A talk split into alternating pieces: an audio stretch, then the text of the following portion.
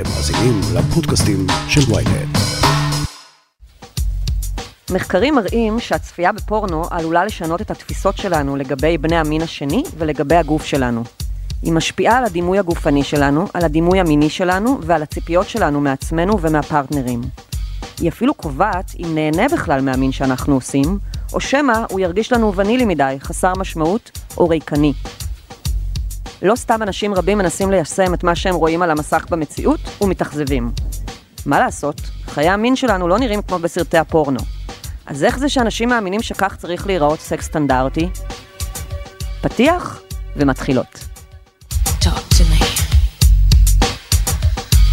Tell me your dreams. Tell me your fears. היי, אתם על סקס אפיל, פודקאסט המיניות של ynet יחסים. אני לא רשתת מאור, והאורחת שלי היום היא שלי ורוד. היא יזמית בתחום המין, מטפלת זוגית ומטפלת מינית, שהיא תעזור לנו לכתוב תסריט מיני בריא יותר, כזה שמתבסס על היכרות אמיתית עם הרצונות והצרכים שלנו ושל בני הזוג שלנו. תסריט שיעזור לכולנו להתחבר לגוף שלנו ולגלות את העונג הטמון בתוכנו, לפני שהלבשנו עליו את הררי הציפיות, הפנטזיות והקלישאות שתרבות הפורנו גרמה לנו לייצר. שלי, תודה רבה שבאת. כן, אני ממש מתרגשת ומאוד uh, שמחה באמת uh, לנהל דיון היום uh, פורה, שיכול לעזור להרבה אנשים באמת uh, להתחבר למיניות שלהם. מעולה. אנחנו בעצם הזמנתי אותך לפה כדי לדבר על פורנו, או יותר נכון על איך תרבות הפורנו מעצבת את התסריט המיני שלנו. נכון, אז אני אתחיל ואומר ואסביר רגע מה זה תסריט מיני. אה, אני חושבת שזה מובן לאנשי קולנוע או כל מי שכותב בעצם אה, תסריטים. אז בעצם זה לכתוב את ההתחלה, האמצע והסוף של איך יראה אה, הסקס שלנו. באיזשהו מקום אנחנו לא יושבים וכותבים, אבל זה די ברור לנו איך זה מתנהל באופן שהוא מאוד עקבי, ואני חושבת שרוב האנשים, בעיקר גם בארץ, גברים ונשים ואולי בעולם, כשאומרים תסריט מיני אנחנו ממש כמעט חושבים על משהו זהה, לפחות בעיקרון של משחק מקדים, חדירה, אורגזמה, סיום. אהה. וכשמדובר, אה, כשמדברים על תסריט מיני ב, ביחס לפורנו, אה, אז אה, אני מרגישה שזה מרחיק אותנו מאוד מהמקומות האמיתיים שלנו, מהיכולת שלנו להתחבר לתגובות של הגוף שלנו. למה הכוונה? הכוונה היא שמה שקורה זה שאנחנו לומדים איך זה צריך להיראות מתעשייה שהיא מאוד מאוד אה, אה, בנויה על ידי שחקנים, או אנשים מנוסים מאוד, או אנשים שהרחיבו את היכולות שלהם ב, ב, במיטה. אה, כמובן שיש הרבה תגובות שהן גם לא מציאותיות. אה, זה ארוך, אה, לא יודעת אם יצא לך לראות פעם, אבל ראיתי איזה סרטון ממש, שרואים גבר, איך עושים פורנו, רואים גבר ממש מקיים יחסי מין, והוא נראה מזיע ועובד מאוד מאוד קשה, ואז מראים את הלמטה, אין כלום. כלומר, את בטוחה שהוא עם מישהי מתחתיו, ואת רואה שאין כלום, וזה ממש ממש מראה לנו עד כמה זיופים יש בתוך התעשייה הזו. המון, אה, אין סוף. החל מהמראה ועד לאופן שבו אנשים מר... מתענגים, נהנים ממין, ועד הביצועים, ביצועים פורנוגרפיים, הם לאו דווקא הביצועים שאנחנו נקבל ביחסי המין הרגילים שנקיים. נכון, וגם לא מסוגלים חצי מהם לעשות, גם אם נרצה, זה לא באמת תמיד אפשרי, אבל באיזשהו מקום, ככל שאנחנו צופים יותר בפורנוגרפיה, אה, זה מתקבע או מתחוות לנו בראש שכך סקס צריך להיראות, mm-hmm. וזה מכתיב לנו את התסריט המיני. ואז כשאנחנו מגיעים למיטה, יש לזה השלכות עצומות. בייחוד על דור, דור הצעירים שגדל על פורנו ונכנס לפורנו מגיל מאוד צעיר. אני למשל בתקופתי, אה, כשאני הייתי קטנה, אם היינו רואים סרט כחול, זה היה בערוץ RTL הגרמני שהיה פעם, כן. או עם איזה ילד אה, איכשהו גנב. הצליח אה, לגנוב DVD. והיינו מתכנסים ככה חבורת ילדים וצופים ודי מסתירים את העיניים ולא רוצים ממש לצפות. היום שלכל ילד יש כבר את סמארטפון, בגיל 5-6 הם כבר נחשפים לפורנו, בין אם הם ירצו או לא, וגם ילדים מראים אחד לשני כבר. נכון, את, את מאוד מדויקת. אז קודם כל, באמת, אה, הגישה היא בקליק, קליק אחד, אה, ואנחנו רואים פורנו. אומנם אה, יש באמת הורים ששמים רימון, שזה כל מיני תוכנות מצוינות באמת, שמונעות... תכנים למבוגרים, שהילד לא יוכל to, מה שנקרא to access them. תוכנות סינון לאינטרנט. נכון, תודה, הסתבכתי עם המילה. אה, אבל אה, מצד שני, כמו שאת אומרת, זה ממש נכון, כמות הילדים שהחבר הראה להם, או מישהו בכיתה הראה, היא עצומה. יש אה, סטטיסטיקות על 80% מהילדים עד גיל 14 שכבר נחשפו לפחות לסרט פורנוגרפי אחד. אז לצערנו באמת הגיל הולך ויורד ויורד ויורד. אני אומרת לצערנו, כי היל... הראש שלה, בעיקר המתבגר, שכל ההורמונים בגוף שלו מתחילים להשתולל, אה, יכול להוביל אותו להתמכרות מאוד מהירה. והם משחזרים את זה שוב ושוב, הם רוצים לראות את זה שוב ושוב, זה יושב ממש על אזורים במוח שגם מסקרנים, מי לא סקרן לראות, אה, גם מפתים, גם מעוררים, בעצם כל הפלז'ר, כל האזור שנורא נורא מתענג מלראות את זה. יש כאלה שחווים חווים חוויית דחייה, אבל הרוב נהנים ולכן הם חוזרים, ומשם הם מתחילים להבין, אה, ככה סקס צריך להיראות, ועם זה הם ממשיכים עד לבגרות, וזה לא משתנה. פעם רגע היינו אומרים, איך למדתי להתנשק? ראיתי בסרטים איך מתנשקים, אז ככה ניסיתי לחקות את זה. אז עכשיו זה ככה על סרטים פורנוגרפיים, אנשים לומדים איך לבצע אקטים מסוימים ואיך להגיע בכלל למיטה על בסיס סרטי הפורנו, הז'אנר שהם צופים בו. מדויק, והז'אנר היותר בעייתי לטעמי, לדעתי, הוא האמצ'ור החובבני. כביכול זה נראה כאילו השכנים שלידי צילמו את עצמם במקרה כן. כזה עושים סקס, והחליטו להתלהב באיזה רגע ולהעלות את זה לאתר. וזה עוד יותר מטעה, זה ממש ממש נראה באמת כמו אנשים מהרחוב, אה, באנגלית קוראים לזה girl next door, בחורה שהיא אפילו לא נראית כמו כוכבת פורנו, אה, למרות שכשזה מגיע לגבר, הם תמיד בהחלט עם איבר מין מאוד מאוד מאוד גדול. במקרה לשכן היה איבר... כן, אה, במקרה הוא מהשלושה אחוזים שיש להם את האיבר המין הכי גדול בעולם, שזה בדרך כלל מה שמשתמשים לפורנו. אה, אנחנו עוד נדבר על, על, על אה, כמה זה פוגע בגברים גם. וזה מה שקורה, ואז זה נראה כל כך אמיתי, ואז אנחנו רוצים לעשות בדיוק את מה שהם עושים, ואז אנחנו מגיעים למיטה וזה נראה מלהיב, אבל זה בעצם במציאות לא מלהיב, לא מפתה, לא מגרה כמו שזה נראה שם. לא מצליחים להגיע לאותה רמת ריגוש כמו בצפייה אפילו. וזה ממש ממש יוצר גם בעיות תפקודיות, גם פערים בין גברים לנשים, גם יחס שהוא מחפיץ לפעמים, אה, ואני יכולה לפרט אם תרצי. כן, אני אשמח. גם אני אשמח שתפרטי גם את המסרים שעוברים מבחינת, המסרים שנטמעים ב- בצופים.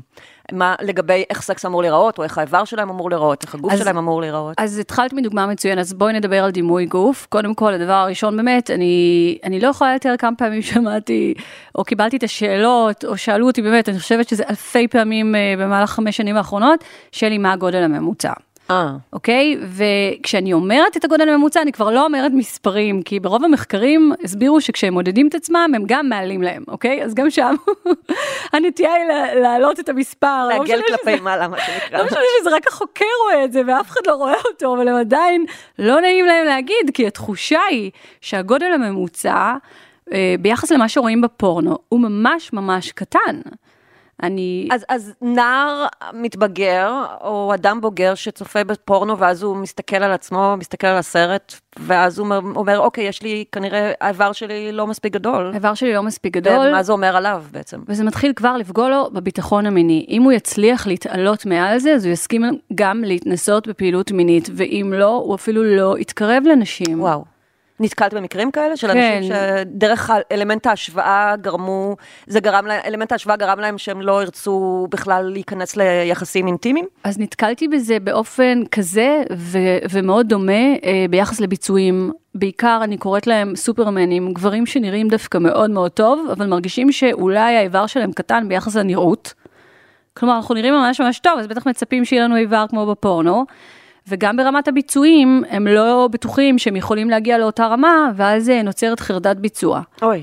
חרדת ביצוע זה בעצם חרדה, כי אולי אני לא מספיק טוב, כי המודעות שלהם, או מה שנתפס בעיניהם כטוב, הוא לא מציאותי, הוא השחקנים, שוב, האנשים שאנחנו רואים בפורנו, שעוסקים בזה על בסיס יומיומי, הם מצלמים עשרות סרטונים בשבוע, הם עוסקים אך ורק בזה, לא רק זה, גם אה, כשמסתכלים מאחורי הקלעים, מי שמכיר, הם מזריקים לעצמם אה, טסטסטרון או הורמונים אה, לפני חומרים נכון. מחזקי זקפה. ושוב, היכולות מתפתחות עם הניסיון, היכולת להחזיק במיטה ולשלוט, וגם לא תמיד, יש גברים ש-20 שנה נשואים לאותה אישה ועדיין לא יכולים לשלוט בשפיכה. אבל אם אנחנו נשים את המדדים על פי מה שרואים בפורנו, אף אחד מאיתנו לא ירגיש שהוא מספיק טוב. והביטחון המיני, כמו שאני אוהבת לקרוא לזה, אה, מאוד מאוד נפגע. מה זה הביטחון המיני לעומת ביטחון עצמי או דימוי עצמי? אז הביטחון העצמי שלך באמת יכול להיות גבוה, כי אולי במקומות אחרים את מאוד טובה. אה, בעבודה שלך את מאוד טובה, חברתית את מאוד מצליחה, אה, יש לך כריזמה ואוהבים אותך, ואז כשמגיעים למיטה, אה, הכל נופל פתאום ברגע, כלומר, כל הדברים שמחזקים אותך וגורמים לך להרגיש טוב במהלך החיים, או מחזקים את הביטחון העצמי, במיטה הם מתגמדים פתאום, כי הביטחון המיני נמדד ביכולת שלי לבצע. אהה. כאשר שוב, היכולות האלה לא נמדדות על פי מדדים מציאותיים, כך שרובנו לא יצליחו לבנות ביטחון מיני מאוד מאוד אה, טוב או חזק במיטה. ואיך הדימויים האלה בעצם משפיעים על הצרכים שלנו ועל האופן שבו אנחנו מתייחסים לפרטנרים או הפרטנריות שלנו? אוקיי, אז פה אני רוצה להעלות נקודה שהיא מאוד קשה. קשה כי אני רואה הרבה פעמים אה, גברים צעירים, בין אם זה בקליניקה, בין אם זה באינסטגרם, בין אם זה אנשים שפונים ושואלים אותי. אה, אז הרבה גברים, אני מרג... שומעת גישה כזאת של, גם אם אין לה חשק אז היא צריכה אה, לרדת לי, כשאני רוצה, להביא לי, להעניק לי מינורלי. אני לא, אה, כאילו אם אין לך חשק אז, אז אה, תרדי לי, אז ת, תענגי אותי. אה, את לא רוצה לשכב איתי, אז לפחות תרדי לי. זה כן, כזה, זה משפט מין מאוד כזה שבור. מאוד ברור שאת אמורה לענג אותי. ואני כאילו, רגע, שנייה, אבל אתה אומר את זה כאילו היא חייבת, אתה קצת מחפיץ אותה פה. אין לה חשק מיני, היא לא רוצה לשכב אית- איתך, כי אין לה חשק מיני. אם אין לה חשק מיני, זה כולל רצון לעשות כל פעילות מינית. באיזשהו מקום, הם גם לא מבחינים בזה כשאני אומרת להם, זה קצת להתעלם מהצד השני ולהגיד, כל פעם שאני באה הביתה, גם את זה אני שומעת, כל פעם שאני באה הביתה צריך לרדת לי, או לענג אותי, או צריך לשכב איתי כל יום וכל הזמן, איתי, איתי, איתי, ואני, ואני, ואני. עכשיו, אני לא באה אליהם בטענות, אני לא כועסת עליהם, אני מסבירה להם את תרבות הפורנו ואיך היא מייצרת תחושה שלגבר מגיע, כי מי כתב את הפורנו? גברים, בעיקר, כן. ועל מה הכתיבה מתבססת? על פנטזיות גבריות מיניות. עכשיו, כל עוד אנחנו שמים את זה במקום הנכון, כל נקודת תצפית היא הנקודת תצפית הגברית, ברוב המקרים. ממש ממש ככה, ויותר מזה, אה, אנחנו כאילו, האישה מבוטלת, האישה תמיד אה, מושפלת להנאה גברית, אה, האישה מוחפצת להנאה גברית. קשה מאוד, שוב, לראות את, ה, את המקום הזה של... היא לא אמורה לרצות אף אחד, היא לא אמורה לעשות שום דבר נגד רצונה, ובטח שבטח בלי חשק מיני. היא לא אמורה לפעול בשום פעילות שקשורה למיניות, היא אמורה לעשות את זה כשבא לה.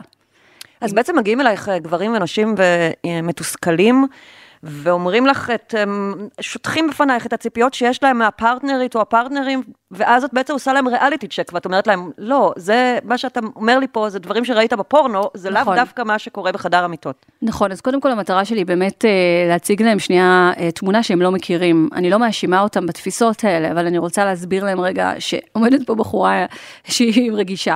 אה, דרך אגב, זה משליך גם על אנשים. גם לנשים יש ציפיות שהגבר ידע להיות סטאד במיטה ולענג אותן בדיוק. כמו שהן רוצות, מבלי להגיד מילה, בלי להגיד מה אני אוהבת, זה, כן. הוא צריך לקרוא את המחשבות שלי, הוא צריך לדעת איך לענג אותי, הוא צריך to perform.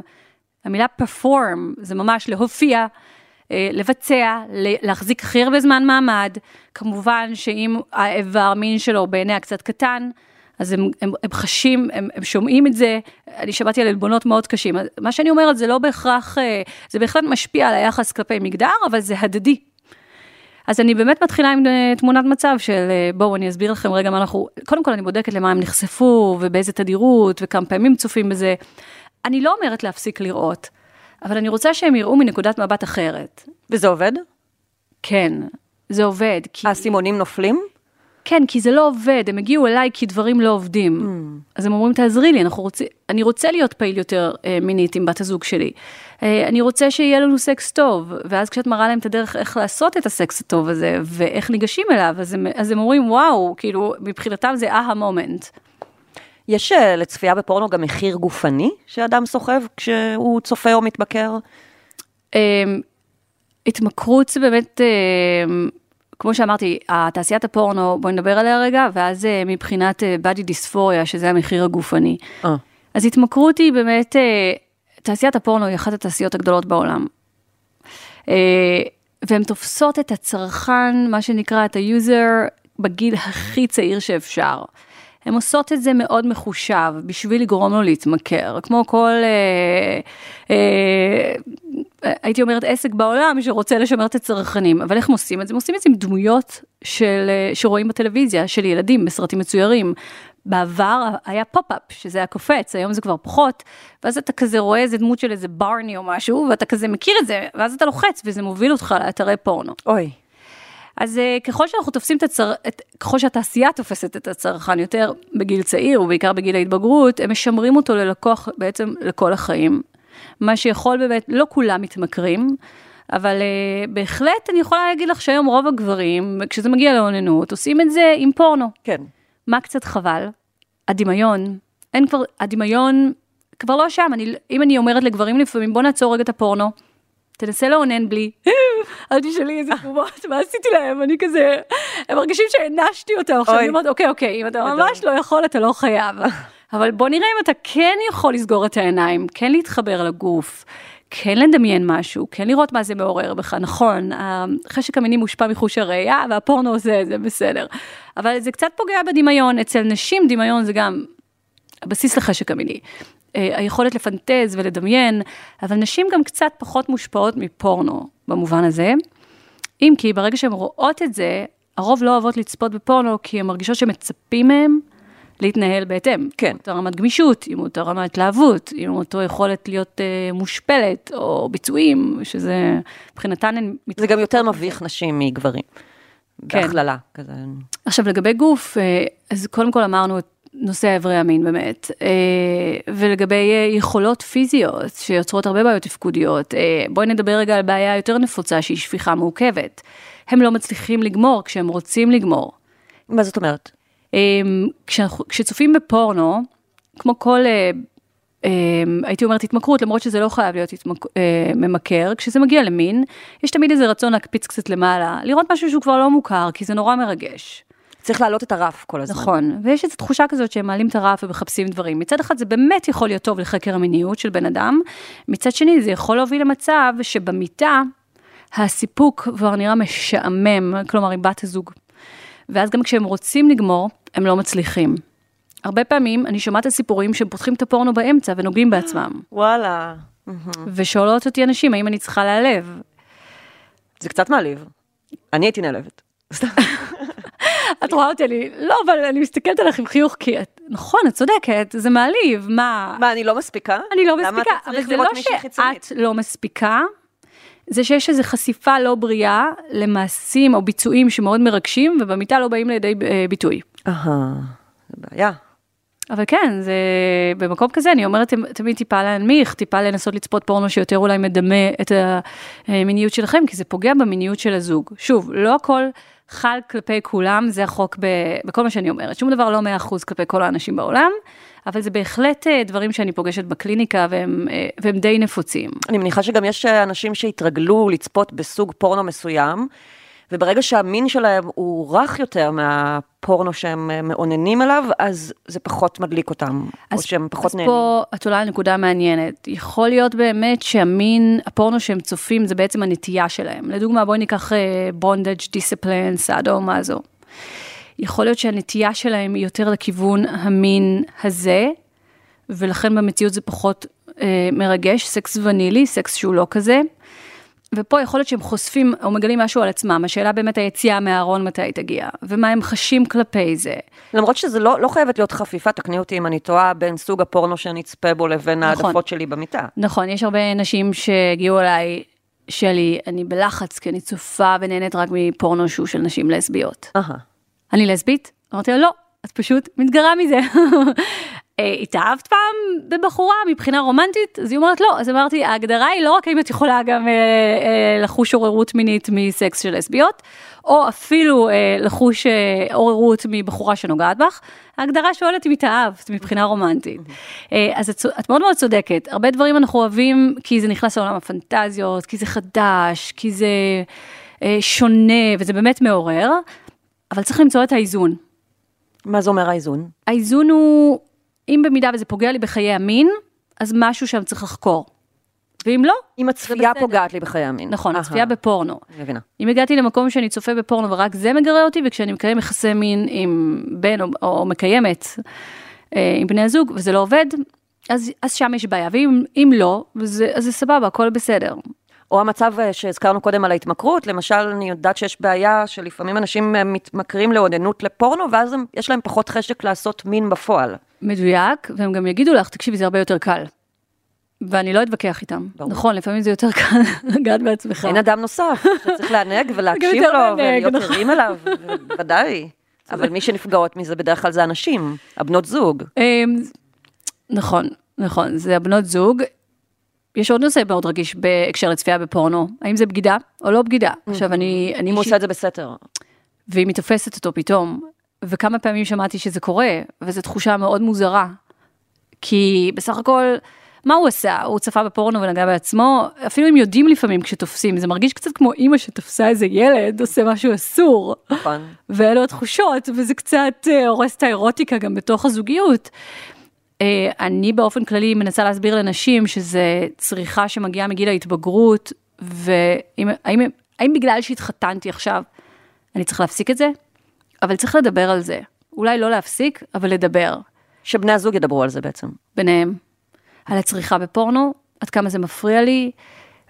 אה, לפעמים הכעס הם באמת כי הסתירו מהם משהו, כל דבר שמסתירים מאיתנו מרגיש כעס, ולפעמים האיש, האישה או הגבר יגידו אין בעיה שתצפי, זה יכול להיות גם הפוך, כן? כאילו גברים כלפי נשים, אין בעיה שתצפי בזה, אבל כאילו אני לא רוצה שתסתירי ממני משהו, ולפעמים זה ממש מרגיש אוי ואיזמיר כמו שאומרים אצל הפולנים.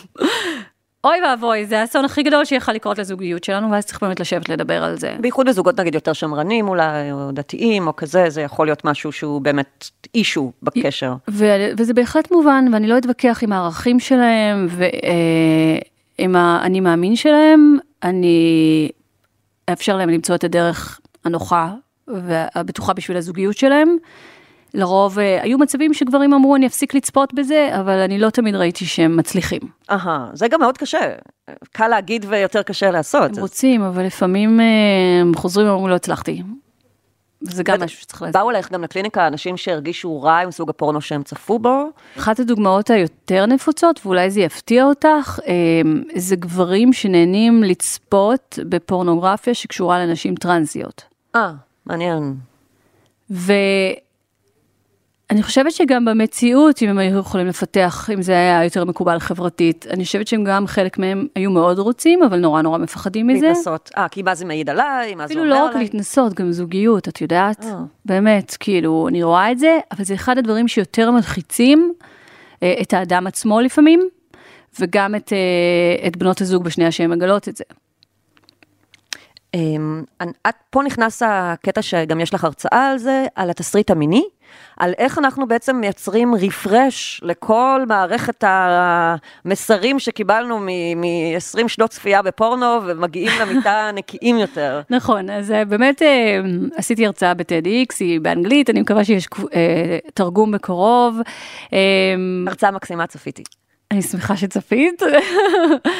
ובאמת אני מסבירה שם על המסרים שאנחנו מקבלים בכלל, בין אם זה מהפורנו, בין אם זה מהרבה אה, כותרות מסביב, לא משנה, למגזינים בעולם, אה, בין אם זה המון המון מיקוד על תדירות, על מספרים, על ביצועים, בעיקר ביצועים מהפורנו, שוב, להחזיק יותר זמן מעמד. ואז אני אומרת... כמה פעמים אתם צריכים לשכב, איך אתם נכון. צריכים להיראות כשאתם שוכבים, איזה תנוחות אתם חייבים לעשות אחרת זה לא נקרא סקס, וכמה זמן צריך להחזיק. איך לגנוח. אה, ומה עם האורגזמה? אוי אוי אוי, אוי אוי אוי, אם לא גמרת מחדירה, את, את כבר לא אישה, אוקיי? אז באמת, כל מה שאת אומרת, וכל מה שאנחנו אומרות עכשיו, זה בכלל בכלל לא מחייב, לא קשור למין טוב. מין טוב. זה היכולת שלי להיות ברגע ולקבל את המגע ממישהו שאני מרגישה איתו בטוחה, וזה נעשה בהסכמה, ולראות מה זה מעורר לי בגוף, מבלי לדרוש את זה. מה זה לדרוש?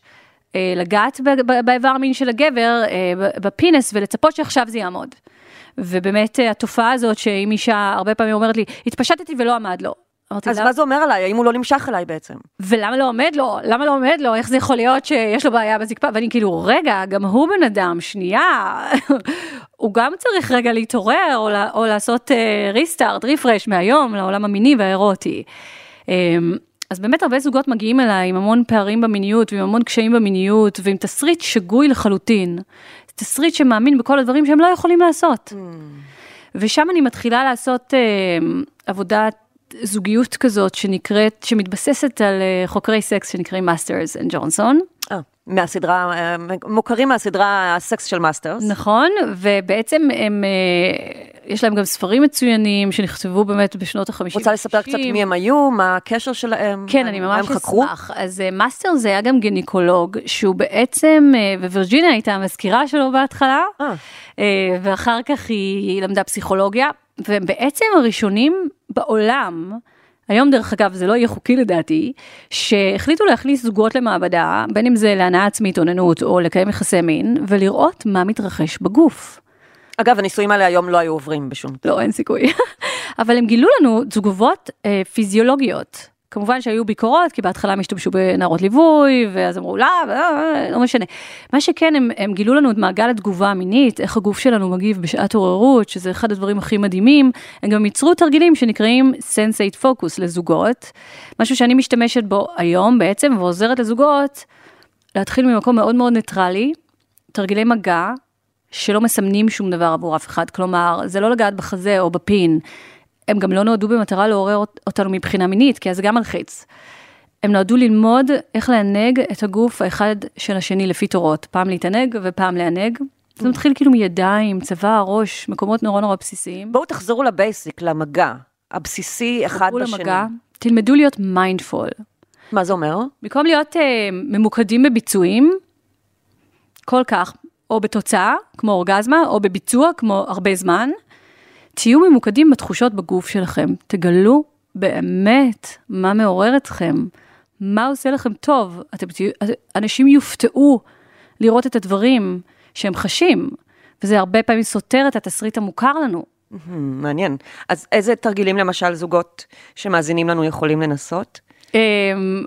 בדרך כלל כשזה ברמה הטיפולית אז באמת אני מתאימה את זה אה, לא, לאנשים אבל אם אנחנו אומרים עכשיו בואו תתנסו במשהו אז באמת עכשיו אני אומרת לכו על פלג גוף עליון עם בגדים אני אפילו לא אומרת בעירום אה, ותנסו כל אחד המענג כלומר או מי שמסב אה, מגע שמבוסס הנאה פשוט. מתייחס לגוף של הצד השני ומנסה להסב לו הנאה בכל חלקי הגוף, בין אם זה ידיים, בין אם זה בטן, אני אומרת, תדלגו על איברי המין. עכשיו, המגע חייב להשתנות ולא להיות מונוטוני, Hmm, למה? כי אז אנחנו נרדם, כי אז זה מזכיר לי קיצי, נכון, זה קיצי. ואם זה עיסוי אז זה אומר עכשיו יהיה סקס, ואנחנו לא רוצים ליצור התניה. עוד סיבה שהוא מונוטו, אה, לא מונוטוני והוא משתנה, המגע לא אמור להוביל עכשיו למין בעצם, זה רק ל- ליהנות, ללמוד ליהנות מחדש אחד מהשני. נכון, אחר כך אנחנו גם אומרים מה אהבנו, וזה בעצם להתחיל להכיר את התגובות הספונטניות של הגוף שלנו ולספר עליהם לצד השני. Um, המגע גם משתנה כדי שתהיי מיינדפול, בשנייה שיש לך מחשבות מפריעות, אז בעצם את מתרכזת רגע במגע, ואז זה מנכיח אותך, שם אותך פה ועכשיו. כאשר אני אומרת, תעשו כזה ח, חצי גוף עליון, לא מדברים באמצע, כן מדברים אחרי, אומרים מה אהבנו, אפשר את להתחבק. הפידבקים נותנים אחרי. אה, אבל אם הוא עושה לי, אם הוא בחיובי. נוגע לי בצורה שאני לא אוהבת, אז לא להגיד? אז את עושה רכיבת ידיים, אני לא רוצה שתסבלי. אז כאילו, אאו, אבל לא יכולה להגיב. רכיבת ידיים זה אומר שאת לוקחת את היד שלך, מניחה על היד שלו, מזיזה מאזור שלא נעים לאזור שהיה יותר נעים. אה, נכון. זה גם ממש טוב לסקס דרך אגב. בסקס אנחנו הרבה פעמים מנסות כזה להזיז את האגן כשכואב, ואז הם חושבים שאנחנו יותר מתרגשות.